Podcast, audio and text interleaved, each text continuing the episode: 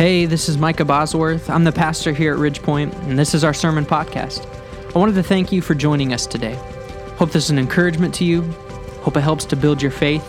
And I hope it helps you to see that God is working in your life. Enjoy the message. 1 Peter chapter number 3. Now, if you've, uh, if you've been with us in this study so far, uh, then as we travel through the scripture today, uh, you may notice a good amount of things that uh, sound very familiar, that sound familiar to some of the stuff that we've already covered here in, uh, the, in the book of First Peter. And when you read this letter, part of that is because if you read this letter, Peter seems to be one of those guys who has a little bit of ADHD, or maybe, you know, just scatterbrained a little bit, where he, uh, eh, you, you might know these kinds of people, where they go to tell you a story, or they're trying to make a point, and they make about 723 points along the way of their one big point, right, that they're trying to tell, or they're telling a story and they go off on all these tangents of, uh, oh, and that reminds me, she had red shoes and blah, blah, blah, and goes off on that tangent and then comes back to the story. You know those kind of people. That's what I think of when I read the book of First Peter. You'll see it kind of a little bit if you've been with us in the study. Some of the things that we'll cover this week uh, allude back a lot to the things he's already said. And, uh, and then also, as we go through this message today, you'll kind of see that all of it encompassed. We're going to cover about 30 verses uh, from chapter 3, verse 13, all the way to the end of chapter number 4. It all really has one theme of, of persecution. But as we go through that one big theme, man, he goes off on a lot of little things that have to do with what he's saying in the moment, but maybe not uh, all uh, encompassing of the whole theme. And so we're going to cover it all. We're going to kind of uh, track some of his thoughts as he takes them through. So, as, as we go through our points, if it seems I'm jumping around a little bit, it's because I am, because I'm jumping around with uh, the thoughts that Peter wrote down here uh, through these uh, verses. But you'll see it a little bit as we go through that passage. All right, so let's read a few verses just to start and then um, and uh, then we'll go through and cover the whole thing. But let's start in 1 Peter chapter number three, verses 13 and 14. All right, I want to read these, and then we'll go to chapter four and read a few verses there. But chapter three, verse 13 and 14, it says this. It says, "And who is he that will harm you?" if ye be followers of that which is good. It's a continual thought of what he's just said. You need to live in submission in all of your relationships. And, uh, and he says, and this is doing good. Who is he that will harm you if ye be followers of that which is good? But, and if ye suffer for righteousness' sake, happy are ye. That word happy there is that Greek word makarios that we sometimes translate like in the Beatitudes, blessed or blessed. So he's saying, You're blessed if you are suffering for righteousness' sake. Okay? We'll go to chapter number 4 and starting in verse number 12, he says this Beloved, think it not strange concerning the fiery trial which is to try you, as though some strange thing happened to you, but rejoice, inasmuch as you are partakers of Christ's suffering, that when his glory shall be revealed, ye may be glad also with exceeding joy. If ye be reproached for the name of Christ, he says those words again, happy are ye. Happy are you. You are blessed if you have reproach, suffering, and persecution because of your righteous life. Well, that already, I don't know if you've heard it, but already, uh, this is one of those messages that you already going into it go, okay, this is going to be a little counterintuitive to how we normally think. It's going to be a challenge to us. But let's pray, and then we'll uh, dive into the message for this morning. All right? Heavenly Father, Lord, we thank you so much for your word. Lord, we thank you for the power that it has behind it. Lord, that it's a living and active book, that it uh, can pierce even all the way down to uh, the thoughts and the intents of our heart. And Lord, we ask that this morning you would do just that in our midst. Lord, would you search us and know us, try us, and see if there be any wicked way in our lives, Lord, that we might need to correct, that we might need to steer back on the path of righteousness, Lord, that we might uh, live according to your holiness, as we've learned, Lord, live according to your word, and uh, not just seek after that which might make us comfortable. Lord, I pray that even when persecution and suffering comes into our lives, that you would help use this passage to shape our perspective, that we uh, see all of those things through. And I pray that you'd be honored and glorified with the way that we listen, and Lord, the way that we respond to your word this morning. And we pray it in Jesus' name. Amen. I, uh, I want to set your expectations right at the onset of this message by saying this, all right? this will likely be one of the most encouraging messages that you never wanted to hear. All right, that's pretty much what this whole passage is telling us. It's a very encouraging thought, but one that we don't really want to hear. Because one thing about uh, studying God's Word that we most often love is as we study God's Word, we often come across promises of God, right? Isn't that such an encouraging thing? As you study the Word of God, you come across the promises of God, you uncover some of those things. Because Jesus, He promised a lot of things to us in His Word. Uh, but, but here are some things that He never promised us, all right? Some things that Jesus never promised us in His Word.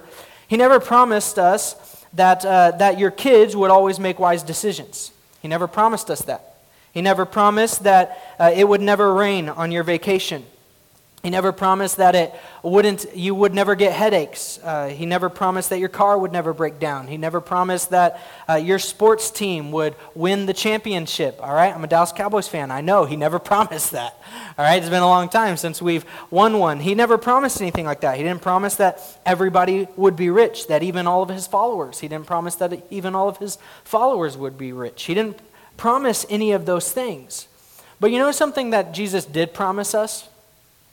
He said that if you're faithfully living for Him, if you're set apart, if you're different from this world, He promised this you will be persecuted and the world will hate you. That's a promise from Jesus. You live for Him, you live for righteousness' sake, and you will be persecuted and the world will hate you. And that's why, perhaps, I said this message is one of the most encouraging messages that you never want to hear because Jesus said this in John chapter 15, verses 18 through 20. If the world hates you, you know that it hated me before it hated you. If you were of the world, they would uh, love its own. The world would love its own. Yet because you are not of the world, but I chose you out of the world, therefore the world hates you. And he said, Remember the word I said to you, that a servant is not greater than his master. If they persecuted me, they will also persecute you. That's a declarative statement by Jesus there. In other words, if you're of the world, the world will love you as its own. But if you're a follower of Jesus, then you'll be different, you'll be set apart, and because of this, there will be people who, who criticize you, who mock you, and hate you as a result. And, and you can be encouraged in that because Jesus said that this would happen. Now, remember uh, the context of this letter that we're reading uh, in 1 Peter. The, Peter is writing to Christians who were under severe persecution in the time of Caesar Nero. Nero, we've talked a little bit about it uh, in previous messages, that Nero was a, a great persecutor of Christians, that he was a, a madman. He had, uh, had killed most likely uh, all of his wives that, he had. Uh, they, he most likely uh, even history tells us killed some of uh, his uh, children and, and that he most likely was the one who uh, set fire to rome because the senate wouldn't let him build and he had this insatiable desire to build and they wouldn't let him do it and so it, it, it's, uh, history says that he was the one who set fire to rome for several days so that he might be able to build up again and so, uh, naturally, as people started to blame him, he needed someone to blame it on. And he went to this already persecuted group of people called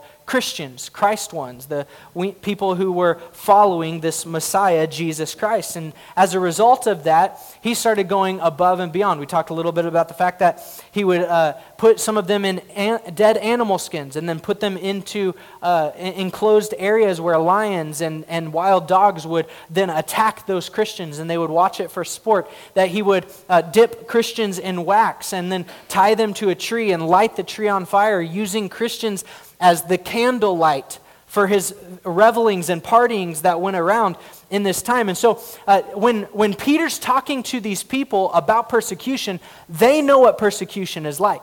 Heavy persecution, in fact. Very heavy persecution.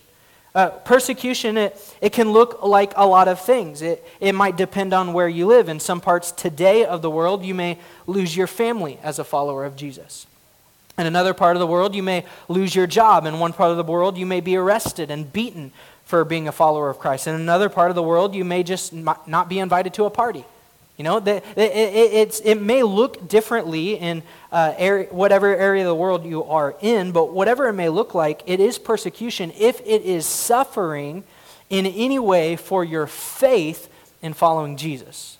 Okay, the definition there that we would see Peter really fleshing out is that persecution he's talking about is persecution that is coming as a result of your faith in following Christ. And Peter here says that we can view that persecution, in the verses that we read, we can view that persecution as a normal blessing of the Christian life. Did you hear that? We can view persecution suffering as a result for our faith, we can view it as a normal blessing of the Christian life. It's a normal blessing of Christian living. How in the world can we view persecution this way? Well, it's because we have a different perspective on persecution. And as we walk through the points of the passage this morning, we'll get in more detail about our perspective and persecution. But I want us to answer this question in light of the passage as we walk through it. And it's this How can we view persecution as a normal blessing of living the Christian life? Okay, that's really the points of the message are going to answer that question that how can we view persecution as a normal blessing of living the Christian life? It's because our perspective is different and our perspective, there's certain things that we're going to see about our perspective on persecution that help us to view persecution as a normal blessing of the Christian life. And the first thing we see him say throughout the passage is that we can view persecution as a normal blessing of the Christian life because our perspective, our perspective is shaped by goodness and righteousness. Our perspective is shaped by goodness and righteousness. Look at verse 13 and, uh, through 17 of chapter number 3. He says this He says, And who is he that will harm you if ye be followers of that which is good? But, and if ye suffer for uh, righteousness' sake, happy are ye. And be not afraid of their terror, neither be troubled, but sanctify the Lord God in your hearts, and be ready always to give an answer to every man that asketh you of a reason for the hope that is in you with meekness and fear having a good conscience, that whereas they speak evil of you as evildoers, they may be ashamed that falsely accuse your good conversation, your good lifestyle in Christ. For it is better, if the will of God be so, that ye suffer for well doing than for evil doing. Now go uh, now to chapter number 4 verse 1 through 6. He says this, "For as much then as Christ has suffered for us in the flesh, arm yourselves likewise with the same mind, for he that has suffered in the flesh has ceased from sin, that he no longer should live the rest of his time in the flesh to the lusts of men, but to the will of God." For the time past of our life may suffice us to have wrought the will of the Gentiles or of the pagan nations around us when we walked in lasciviousness, in lusts, in excess of wine, in revelings, and banquetings, and abominable idolatries, wherein they think it strange that ye run not with them in the same excess of riot, speaking evil of you. Who shall give account to him that is ready to judge the quick and the dead? For, uh, for, for for this cause was the gospel preached also to them that are dead, that they might be judged according to men in the flesh, but live according to God in the Spirit. Skip down to verse 14 and through 16 of that chapter. It says, If ye be reproached for the name of Christ, happy are ye, for the Spirit of glory and of God resteth upon you. On their part he is evil spoken of, but on your part he's glorified. But let none of you suffer as a murderer, as a thief, or as an evildoer, or as a busybody in other men's matters.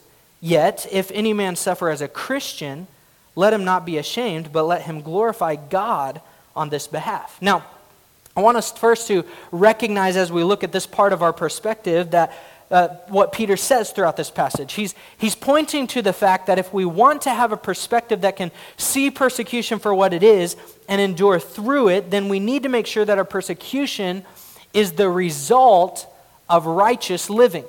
See, see people who are persecuted for wrongdoing can't cope with the persecution. He, he very clearly says you can be persecuted for wrongdoing and you can be persecuted for righteous doing, okay, for right living.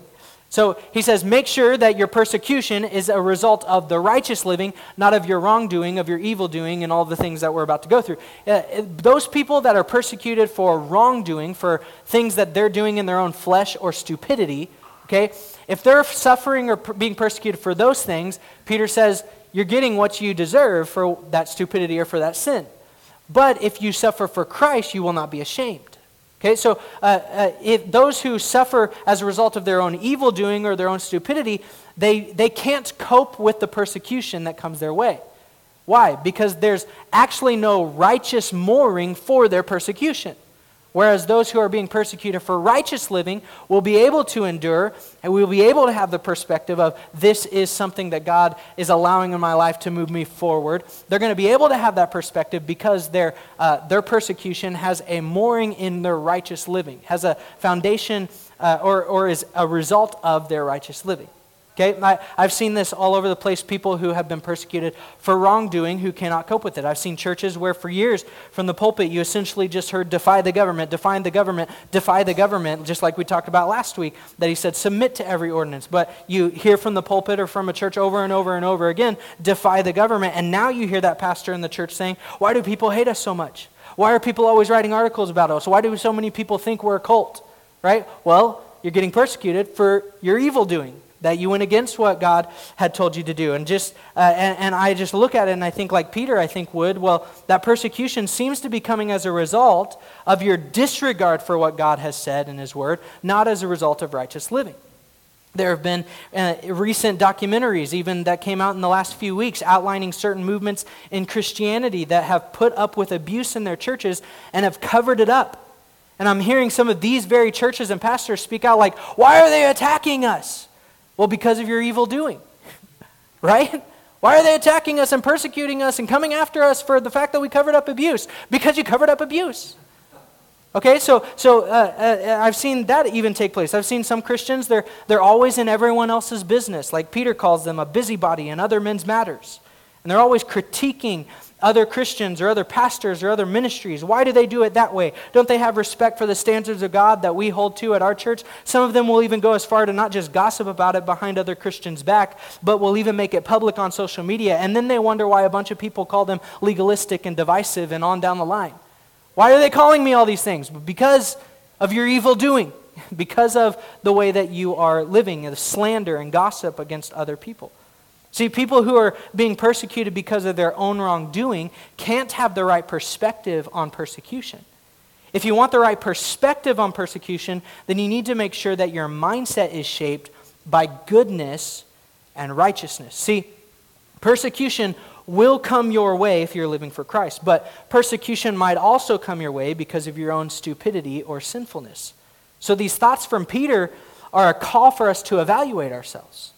He says, make sure that you have a good conscience and a, and a ready biblical answer for why you hope and the way that you, you live the way that you do. Because accusations will come your way. And if the accusations are merited, then shame on you, is essentially what he's saying. But if the accusations are unmerited because you're actually living goodly and righteously, then those accusing and attacking you are the ones who will be ashamed. He, he says, if, you, if you're being attacked and, and maligned, beca- uh, uh, your name and everything because of the unrighteous deeds that you've been doing, good. Shame on you for doing those things. But if you're suffering for righteous and goodly living, then the people who are falsely accusing you are the ones that in, on, on down the road are going to be ashamed. They're shame on them for what they are saying and doing against you, and you have God as your defender. And Peter says, if you're living righteously, if your uh, life and perspective are shaped by goodness and righteousness, then they will look at your life and they'll notice something different. You, you don't talk lewdly. You don't fulfill all the lusts and desires of your flesh. You don't get drunk and party irreverently and promiscuously, and it will convict them. And it might even cause them to speak evil against you because of the fact that you don't participate in the same things that they participate in, Peter says. But Peter says this if that is taking place in your life, if you're living righteously, you're making sure that your, uh, your mindset and your perspective in your life is shaped by what is good and righteous, and persecution is coming your way, then your response should be this rejoice. Rejoice. Because God is glorified all the more through a life that is good and righteous. So, if our perspective is shaped by what is good and righteous, then we will be able to view persecution not as a personal attack that we can't cope with, but we'll see it for what it is a normal blessing of living the Christian life. But we can also view persecution this way because our perspective is rooted in Christ's suffering and victory. Look at verse 18 of chapter number 3. He says this For Christ also hath once suffered for sins the just for the unjust, that he might bring us to God, being put to death in the flesh, but quickened or made alive by the Spirit, by which also he went and preached unto the spirits in prison, which sometime were disobedient, when once the long suffering of God waited in the days of Noah, while the ark was a preparing, wherein few, that is, eight souls, were saved by water. The like figure whereunto even baptism doth also save us, not the putting away of the filth of the flesh, but the answer of a good conscience toward God by the res- resurrection of Jesus Christ who is gone into heaven and is on the right hand of God, angels and authorities and powers being made subject to him. For as much then as Christ has suffered for us in the flesh, arm yourselves likewise with the same mind. Look at verse 12 and 13 of chapter number 4. Beloved, think it not strange concerning the fiery trial which is to try you, as though some strange things happened to you, but rejoice inasmuch as you're partakers of Christ's sufferings, that when his glory shall be revealed, ye may be glad also with exceeding joy. Now, as we read through those, some of those uh, verses you might have been like, what in the world is he talking about? Right? There's some crazy stuff there. And I don't want to get too bogged down with all the interpretive logistics of this passage because there's a lot here. And, and this is one of those sections of Scripture where a lot of people have a lot of opinions of interpretation on what it's talking about and, and what's going on here. In fact, one commentary I read this week had a, over 20 different variations of interpretation that people have regarding these verses. So I'm here uh, today, all right, after studying it all week, to set the record straight and tell you what it means. Exactly, right? No, I'm just teasing, okay? I'm going to tell you, based upon my study, uh, what makes the most sense to me. And then if you differ from me on it, great, let's have a conversation about it afterward. I'd love to. It's fun to have those kind of conversations. Uh, but I don't want to get too bogged down to it here in the message uh, because Peter's overarching theme of all of it is obvious to everyone. Though little interpretive things throughout the verses might differ, the overarching theme is obvious to everyone, and that is Jesus suffered and died for us, and he rose from the dead victorious. Okay, that is the overarching theme of here. So, so Peter tells us first Jesus died once for all. Okay, Jesus died once for all. The just one suffered for the unjust, so that we might be brought to God and made alive by the Holy Spirit. And it, it seems that Peter tells us that uh, what Jesus did while he was laying dead in the grave before he rose again. It, it tells us he went down to the underworld prison where disobedient spirits were being held for sins they committed in the days of Noah.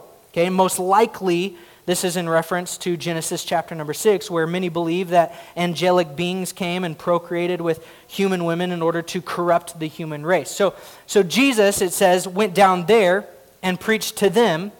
Now, he wasn't preaching the gospel, okay? That word preach is just a word that means proclaimed. He proclaimed to them, uh, what does the statement end with? He proclaimed to them that he was about to rise again and be victorious, okay? So he wasn't evangelizing these spirits in this prison. He was just proclaiming to them his victory. So Jesus' spirit went to this prison and proclaimed to these fallen spirits his victory over sin and death.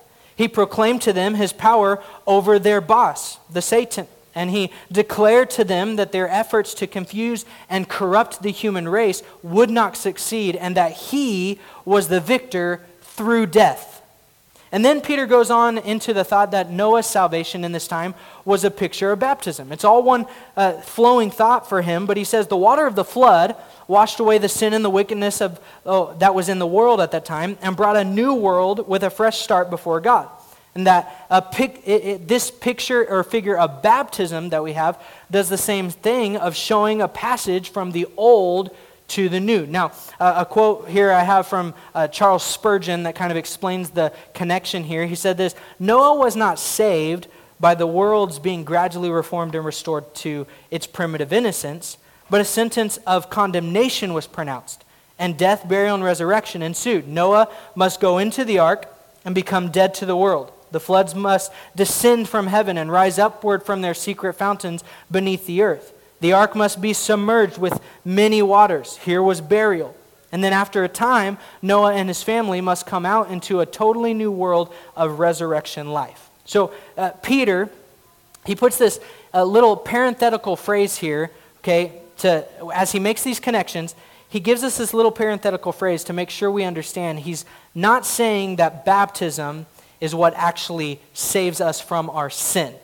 Okay, he says not the putting away of filth by the flesh. He's saying the water itself doesn't actually wash the sin off of you. Okay, he's saying, but uh, uh, the answer of a good conscience toward God. So a, a conscience made good through the completed work of Jesus. And, And both the waters of the flood and the waters of baptism are a beautiful picture of the salvation that Jesus brings to our lives through his resurrection. Okay? So, with all, with all that being say, uh, said here, what is Peter's overarching theme? That, that as we suffer, we can be joyful because we know this we're on the winning side. Okay? So, so we share in the suffering, in the persecution, and in the reproach of Jesus on this earth as we live for him. But that, that persecution doesn't crush us. We, we just see it as a normal blessing of the Christian life. We have no need to be fearful of that suffering because we know Jesus suffer, suffered, our Savior suffered, and rose victorious to show us that we have the victory as well because we are in Him. And both the ark in the Old Testament and both baptism here in the New Testament age are a picture of that victorious uh, day that Jesus died, was buried, and then rose from the grave. Okay, so we have faith and hope in who, uh, in the completed work of Jesus in His suffering and in His victory.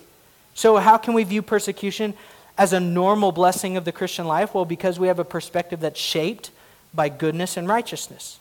And we have a perspective that is rooted in Christ's suffering and in his victory. But we also can view persecution this way because our perspective is focused on the eternal. Our, our focus is on the eternal, not on the temporal. Look at verse 7 through 13 of chapter number 4. He says this But the end of all things is at hand. Be ye therefore sober, and watch unto prayer, and above all things have fervent charity among yourselves, for charity shall cover the multitude of sins. Use hospitality one to another without grudging. As every man hath received the gift, even so minister the same one to another, as good stewards of the manifold grace of God. If any man speak, let him speak as the oracles of God. If any man minister, let him do it as the ability which God giveth that God in all things may be glorified through Jesus Christ, to whom be praise and dominion forever and ever. Amen. Now, we know as Christians that there is much more to this life than the temporal comforts and pleasures of this world. Right? We know that. So instead of focusing so much on how to make ourselves comfortable in the here and now, we as Christians are to live with eternity in view. And when we live with eternity in view, it affects how we live. If I truly believe that I live in the last days and that Jesus is coming back, it's going to affect how I live here on this earth, here and now. I'll be focused not on my own comfort, but rather how can I be a comfort and a blessing to others?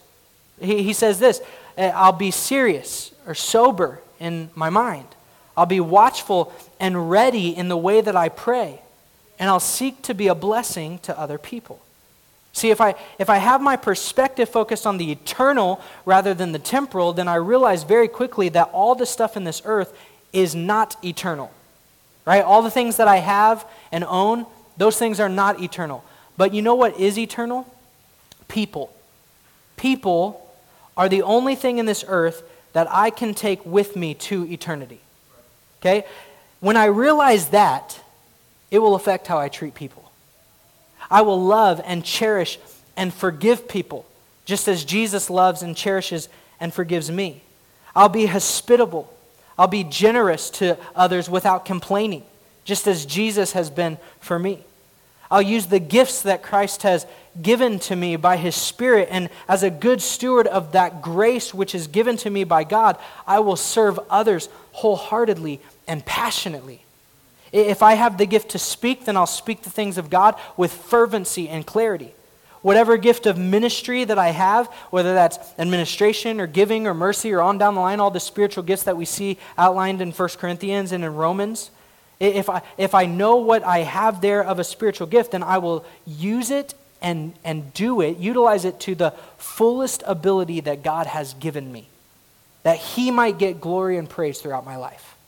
If I'm focused on the eternal, then it changes how I see people and it changes how I act with those people. How? Because no matter what someone says or does against me or for me, if my focus is on on the temporal, then I'm, I'm constantly, we talked a little bit about this last week. In, our, in our, my relationships with people, I'm going to constantly be saying, what can they do for me? How can they make me comfortable? If our thought process is on the temporal. But if we're looking to the coming of our Lord Jesus Christ and to the eternal day where we'll get to spend eternity with Him, we're looking to that day, then all the things that people say and do to me here don't matter as much. Why? Because they, I don't take those things with me into eternity. But I can take people with me. I can't take people with me into eternity. So I'm going to focus my attention on serving people and on evangelizing people, getting them to come to know my Savior because I'm focused on the eternal, no matter what persecution is coming my way. But notice, lastly, with me, we can have this mindset on persecution that it's a normal blessing of life because our perspective is also resting in God's sovereignty and in God's care. Okay, look at verse 16 through 19 of chapter number 4 says this Yet if any man suffer as a Christian, let him not be ashamed, but let him glorify God on this behalf. For the time has come that judgment must begin at the house of God. And if it first begin at us, what shall the end uh, be of them that obey not the gospel of God? And if the righteous scarcely be saved, where shall the ungodly and the sinner appear? Wherefore, let them that suffer according to the will of God commit the keeping of their souls to him in well doing as unto a faithful creator. Peter, in his little bit of a scatterbrained way again, brings it back up in the next chapter. So I'm going to read a little bit of the next chapter too. Chapter number 5, verse 7 and 9 through 10. He says this Casting all your care upon him, for he careth for you. Knowing, in verse number 9, that the same afflictions which are accomplished in your brother that are in the world uh, uh, are, are accomplished in your brethren that are in the world. But the God of all grace, who hath called you unto his glory by Christ Jesus, after that ye have suffered a while, make you perfect, establish, strengthen, and settle you. Peter, he tells us that judgment begins at the house of God. In the context here of suffering, Peter tells us that right now God uses suffering as a tool for purifying Christians. We might go through the fiery trial now, but the ungodly will have their fiery trial later. It might seem like they're flourishing and we're suffering. I mean, just look at the Psalms, and they even experience that too. Why are they flourishing and your righteous one seems to be forsaken, Lord? So often it seems like they're, uh, nothing's happening to the ungodly world, and yet we're the ones going through suffering and persecution. And here, Peter's very clearly telling us that that's taking place because our fiery trial is now to purify us, to make us more like our Savior and, and what we experience badly here on this earth is the worst it's ever going to get for us. But there's a day coming that's way worse for all of those who have rejected Jesus Christ as their Savior. And so the fire that we endure now purify, purifies us. The fire of the ungodly uh, that they will endure, it will punish them. For us, suffering is not punishment, but rather purification. And, and then he gives this sobering thought. Peter says, if this is what God's children experience, what will become of those who have made themselves his enemies? See, Christians can rejoice that the sufferings we face in this life are the worst that we'll ever face throughout all eternity. We've seen the worst, but those who have rejected Christ have seen the best of this life that their eternal existence will ever see. And we understand that persecution and suffering we go through is to purify us because God is in control of what we're going through, and He cares enough for us to allow, uh, to allow what we're going through to grow us and to make us more into the image of Jesus. To bring me to being perfect or complete, to bring me to a point of establishment, to bring me to a point of strengthening and of settling. So, what do we do? Peter says this right at the end of chapter number four. We commit ourselves to Him and His plan for our lives. And then I bring my cares or my burdens to Him because I know that He cares for me. I understand that He's in control, so understanding that, I'm going to commit myself to Him. I understand that He loves and cares for me, so knowing that, I'm going to bring my cares and burdens to Him. And all the persecution and the suffering that comes our way, we are not walking through it alone. We have a God who is in control of all of it. And we have a God who loves us enough to allow it to purify us. Knowing that, shouldn't we go to Him and say, Lord, this is on my plate. I'm giving it to you because I know you care for me. And Lord, I know that you're in control, so I'm just going to give myself up to your plan and your way. Just as we saw last, in last week's uh, passage, it talks about Jesus committed himself to the one that judges right, righteously. Lord, I know that you're doing everything all in your perfect holiness and goodness and righteousness, and as a result, I'm going to commit myself to you, knowing that you judge right, righteously. If I were to take all of Peter's thoughts here on suffering and persecution, I might summarize it this way, right? That was a lot of information that Peter gives us. If I were to summarize it all down to this, this is how I would summarize it Live for what is right and trust God with the results. Live for what is right and trust God with the results. Now, hear, hear me correctly when I say that. Because I did not say if you do what is right, you will get the results that you want. That's not what I said. This means that you determine to follow what you know God has called you to do. And no matter what the results are, you trust that it's what God wanted to take place in your life. That's what this means. I live for what is right, and no matter what the results are, I give it to God and understand He's in control and He loves me. When persecution comes, it doesn't crush me. I can endure. In fact, I actually rejoice in the persecution. I, I see it as a normal blessing of the Christian life.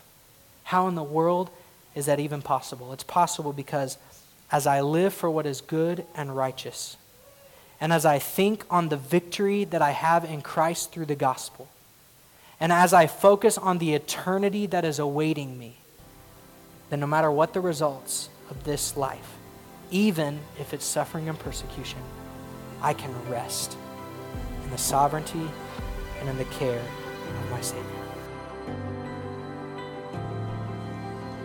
Thank you so much for joining us. A special thanks to those that give generously to our ministry.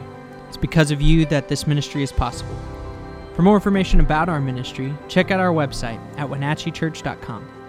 If you enjoyed the podcast, you can subscribe, you can share it with your friends, hit the share button, or take a screenshot and share it on your social media, and tag us at Wenatchee Church. Thanks again for listening. God bless.